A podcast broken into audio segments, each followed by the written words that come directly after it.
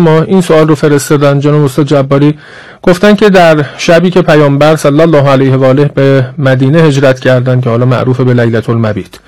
فرمودن یا علی امشب آیا به جای من میخوابی؟ علی علیه السلام عرض کرد اگر جان من جان شما را نجات می‌دهد بله و نپرسید چرا. آیا روایت صحیح هست؟ درباره این ماجرا گفتن یک توضیحی بدید.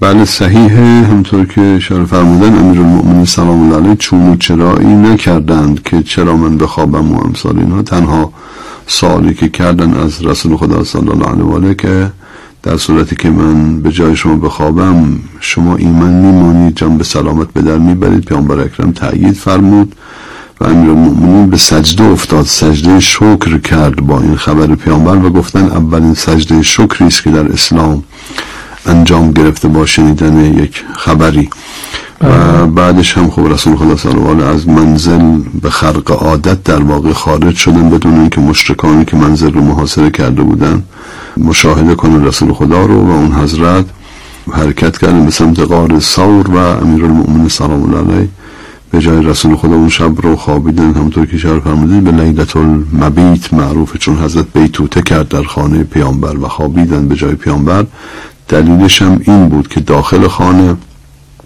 از روزنه ها و اینها بعضا قابل رؤیت بود. اون حجره که پیامبر اکرم درش استراحت می‌کردن. بله. لذا برای اینکه مشرکان تصور کنند که کسی داخل خانه است امیر المؤمنین اون رو انداز پیامبر رو به روشون کشیدن و گاه قلط می‌زدن که معلوم بشه که اینجا کسی خوابیده.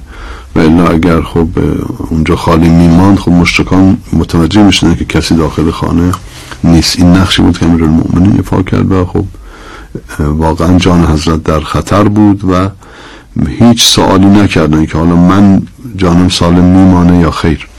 اتفاقی برای من میفته یا نه؟ خیر. البته این خبر رو پیامبر اکرم بعد از اون شب وقتی که امیر المؤمنین سلام الله علیه کنار غار خدمت پیامبر اکرم رسیدند و مأموریت دیگر پیامبر اکرم به حضرت دادن که ودایع رو رد ودایع بکند و حمل فواتم بکند. اونجا پیامبر اکرم خبر دادن که سوء و ضرر و بدی از ناحیه مشرکان متوجه تو نخواهد شد. بله. این مربوط به اون موقعیت هست که در مکه شما مادام که در مکه هستید و زنان رو فواتم رو فاطمه زهرا فاطمه بنت اسد فاطمه بنت زبیر ابن عبدالمطلب و برخی از دیگر زنان رو میارید به مدینه. اینها نمی‌تونن ضرری و خطر متوجه شما بکنن این مربوط به مرحله بعد از لیلت المبیته بله خیلی متشکرم. درود و سلام خداوند و حضرت امیرالمؤمنین سلام الله علیه که تو همین شب هم هست که حالا اهمیت این ماجرا جناب استاد جباری بد نیست. حالا ممکنه بعضی هم بشنویم. حالا بود که امیرالمؤمنین مقدار شاید خیالشون راحت بود که